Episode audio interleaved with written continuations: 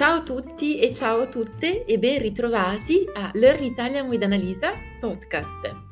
Oggi vi parlo di un libro e anche di un film da cui è tratto che secondo me sono davvero indispensabili per tutti coloro che amano la cultura italiana. Il libro e il film in questione di cui vi voglio parlare oggi è Il giardino dei Finzi Contini. Prima di iniziare però a immergerci nella trama e anche un po' nell'analisi e anche il perché questo film e questo libro sono così belli e importanti, vi ricordo come sempre di abbonarvi al mio canale podcast Learn Italian with Annalisa e anche a quello YouTube, sul quale potrete trovare tantissimi video. Vi invito veramente a guardarlo, a darci uno sguardo. Bene, non perdiamo altro tempo, iniziamo. Oggi vi voglio parlare appunto del Giardino dei Finzi Contini. Il Giardino dei Finzi Contini è anzitutto un romanzo che è davvero uno dei capolavori della letteratura italiana del XX secolo. E in questo podcast vi parlo un po' della trama, del riassunto, ma anche dei personaggi e anche un po' del significato e magari dell'analisi di questo famoso e importantissimo libro. Anzitutto, chi è l'autore del libro? L'autore del Giardino dei Finzi Contini è Giorgio Bassani, che è stato un importante romanziere appunto del Novecento. E Giorgio Bassani è appunto conosciuto, la sua opera più importante è senza alcun dubbio proprio questa, Il Giardino dei Finzi Contini. Il romanzo viene pubblicato nel 1962 e questo romanzo si ispira a delle vicende reali, a degli eventi realmente accaduti. È ambientato a Ferrara. Ferrara è una città dell'Emilia-Romagna, quindi siamo nel nord Italia. Per localizzarla possiamo dire che non è troppo lontana da Bologna, e Ferrara è la città in cui si svolge il romanzo ed è anche la città originaria dello stesso autore e della stessa famiglia. Infatti Giorgio Bassani ci ha vissuto in questa città durante tutta la sua giovinezza. Ma di che cosa parla il Giardino dei Finzi Contini? Dunque, la sua trama è piuttosto articolata. Diciamo però che il romanzo è ambientato a Ferrara e racconta le vicende di una famiglia di origine ebraica, per l'appunto i Finzi Contini, durante gli anni 30, quindi gli anni 30 siamo durante il fascismo e più precisamente ancora durante la promulgazione delle leggi razziali. Nel 1938, infatti, piccola parentesi storica, vengono promulgate le leggi razziali, attraverso le quali la comunità ebrea dell'Italia viene messa progressivamente da parte e viene progressivamente discriminata. Il protagonista della storia, che è anche poi il narratore, ripercorre le vicende della famiglia dei Finzi Contini in una sorta di grande flashback, possiamo dire. Lui si ricorda appunto la giovinezza e si ricorda gli anni in cui aveva conosciuto la famiglia Finzi Contini nella città di Ferrara. Lui stesso, il narratore, e anche tutta la famiglia Finzi Contini fanno appunto parte della comunità ebrea italiana e le vicende, come vi dicevo, si svolgono principalmente negli anni 30, tra il 1929 e il 1939. Anche se poi si arriva fino al 1943. Che cosa succede? Dunque, i Finzi Contini sono una famiglia importante dell'alta borghesia ebrea, che appunto faceva parte della comunità ebraica di Ferrara, e il narratore li frequenta da ragazzo. Al centro di tutta la storia possiamo dire che si trova la famiglia, ma in particolare l'abitazione. Immaginate un'abitazione incredibile, una magnifica casa Ma quello che è ancora più protagonista, direi, ancora più della famiglia, ancora più dell'abitazione, è il giardino. Il giardino, che poi vediamo assume proprio anche una valenza simbolica, è il vero protagonista. Perché? Perché in questo giardino, che diventa un po' un giardino fatato, perché fatato? Non perché accadono cose di fantascienza o di fantasia, ma perché diventa un luogo in cui la famiglia e la comunità dei giovani ebrei di Ferrara vive in una sorta di bolla, staccati dal mondo, e il vero soggetto del film è appunto, come dire, l'incoscienza, l'inconsapevolezza che si aveva in quegli anni di quello che sarebbe stato poi dopo la storia e degli orrori, della tragedia a cui sarebbero andati incontro. I ragazzi ebrei della famiglia dei Finzi Contini e anche i loro amici, come vedremo, si racchiudono progressivamente in questo giardino che diventa fatato proprio perché è così sconnesso al mondo reale e alla tragedia che stava in quegli anni accadendo in Italia. Percepiscono, è come se lo vediamo durante tutto il romanzo e anche durante il film, di cui poi vi parlerò tra poco, è come se questa comunità ebraica non riuscisse veramente a cogliere la gravità delle cose che stanno accadendo. Ma ritorniamo un pochino alla trama. Allora, come vi dicevo, il protagonista è il narratore, a cui viene dato il nome di Giorgio, che peraltro è anche il nome dello scrittore, come abbiamo visto. Giorgio si avvicina progressivamente alla famiglia. In realtà c'è stato un primo incontro quando Giorgio era piccolo e era in qualche modo infatuato della figlia dei Finzi Contini, la bellissima Micòl. Quindi i due giovani si vedono alla scuola, si vedono alla sinagoga, ma poi per 10 anni non si vedono più dopo la scuola. Finita la scuola i due perdono contatto e per 10 anni non si vedono più, e la bella Micòl in qualche modo si chiude in questo giardino, in questa abitazione magnifica della ricchissima borghesia ebrea ferrarese. I due non si vedono più, Giorgio e Micòl, fino a quando, appunto, con la promulgazione delle leggi razziali nel 1938, tutti i giovani della borghesia, delle famiglie ricche ferraresi, vengono esclusi, i giovani ebrei ovviamente, vengono esclusi dal club di tennis. Ed è qui che Micòl, con suo fratello Alberto, quindi 2 fratelli della famiglia dei Finzi Contini, decidono di continuare il torneo di tennis nel luogo riparato che è appunto il loro giardino. Quindi invitano tutta la gioventù, i giovani di Ferrara nel loro giardino per poter continuare a giocare a tennis, cosa che era stata impedita appunto dalle leggi razziali.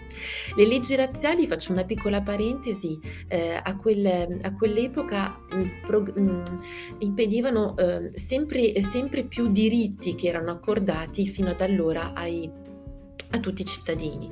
Ad esempio, le leggi razziali a partire dal 1938 proibiscono ai bambini di frequentare le scuole, ai giovani ebrei di frequentare le scuole, i club sportivi, quindi anche, come vediamo nel libro e nel film, il club del tennis. Ci sono quindi, la comunità degli ebrei vedono i loro diritti progressivamente ristretti.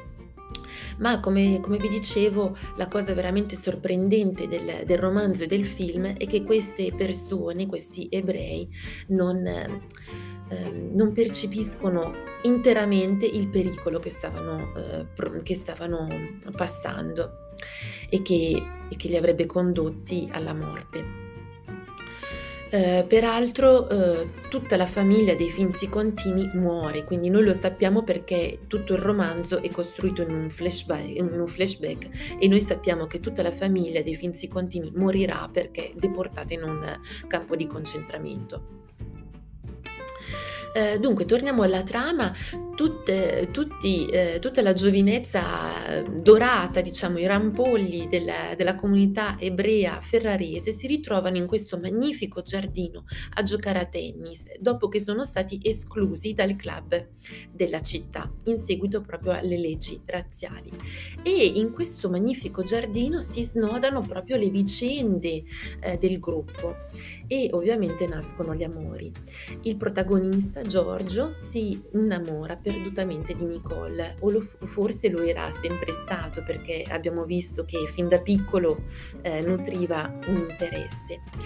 Micòl però non lo ricambia, quindi lo respinge e in qualche modo allontana, anche perché Micòl è un personaggio veramente interessante che vuole vivere nel presente, vuole godere del presente, ma che è nutrito di una fortissima malinconia, e quindi in qualche modo Micòl non vuole rovinare quel rapporto, quella purezza del rapporto e dell'infanzia che aveva con Giorgio, che la legava a Giorgio.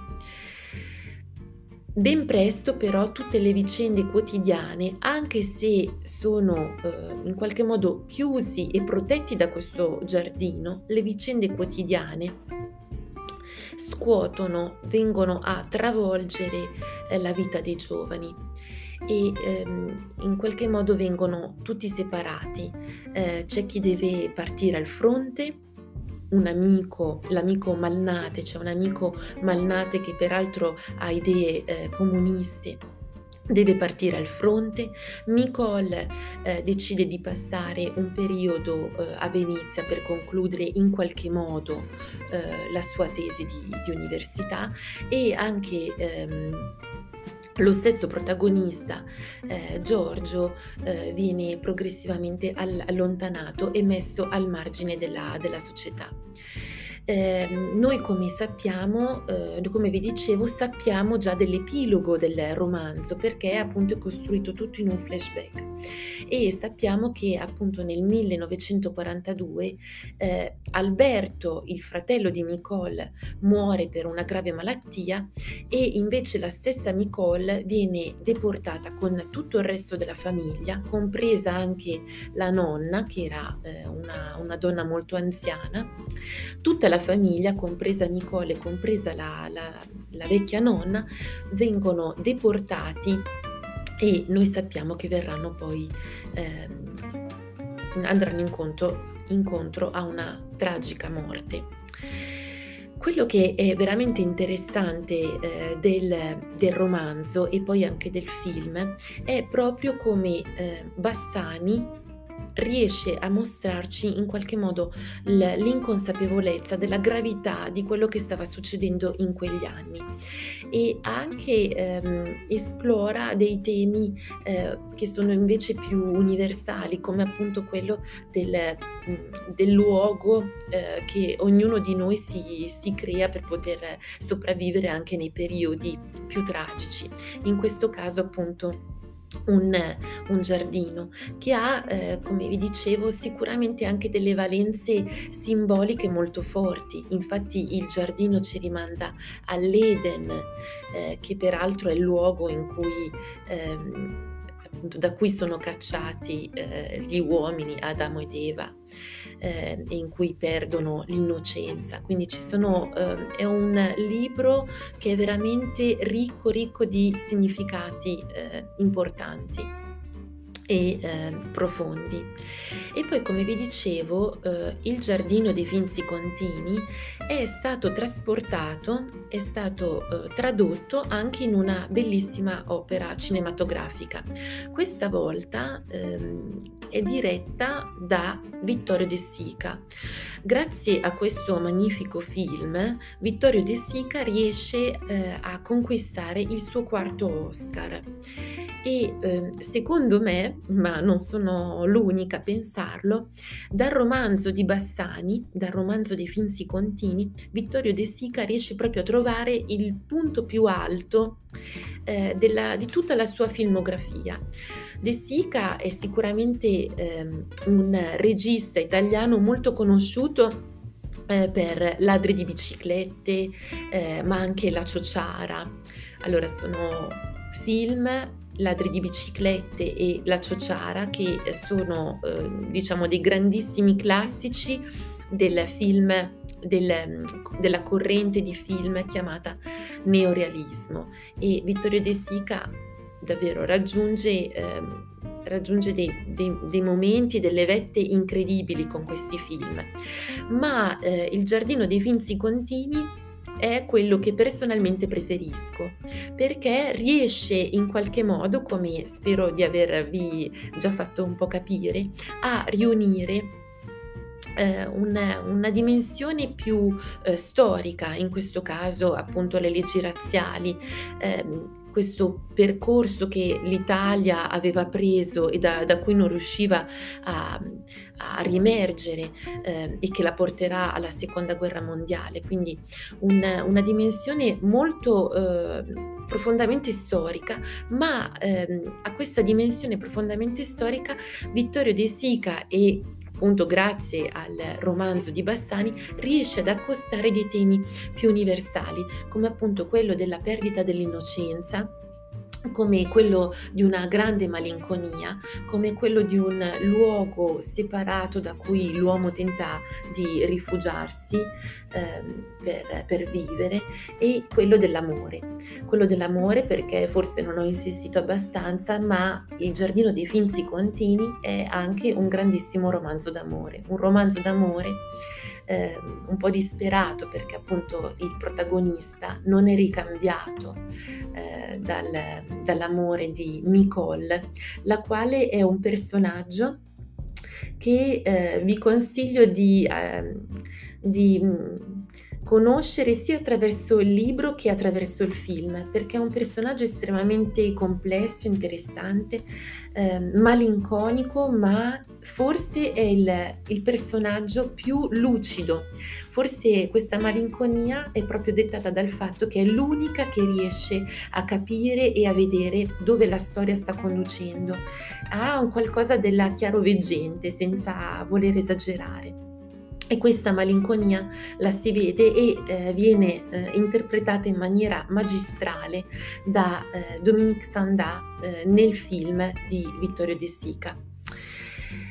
Bene, spero di avervi dato voglia di scoprire sia il libro che il film. Sono veramente due capolavori, ve li raccomando davvero calorosamente, ed è un modo proprio anche per capire il momento storico che l'Italia attraversava in quel periodo.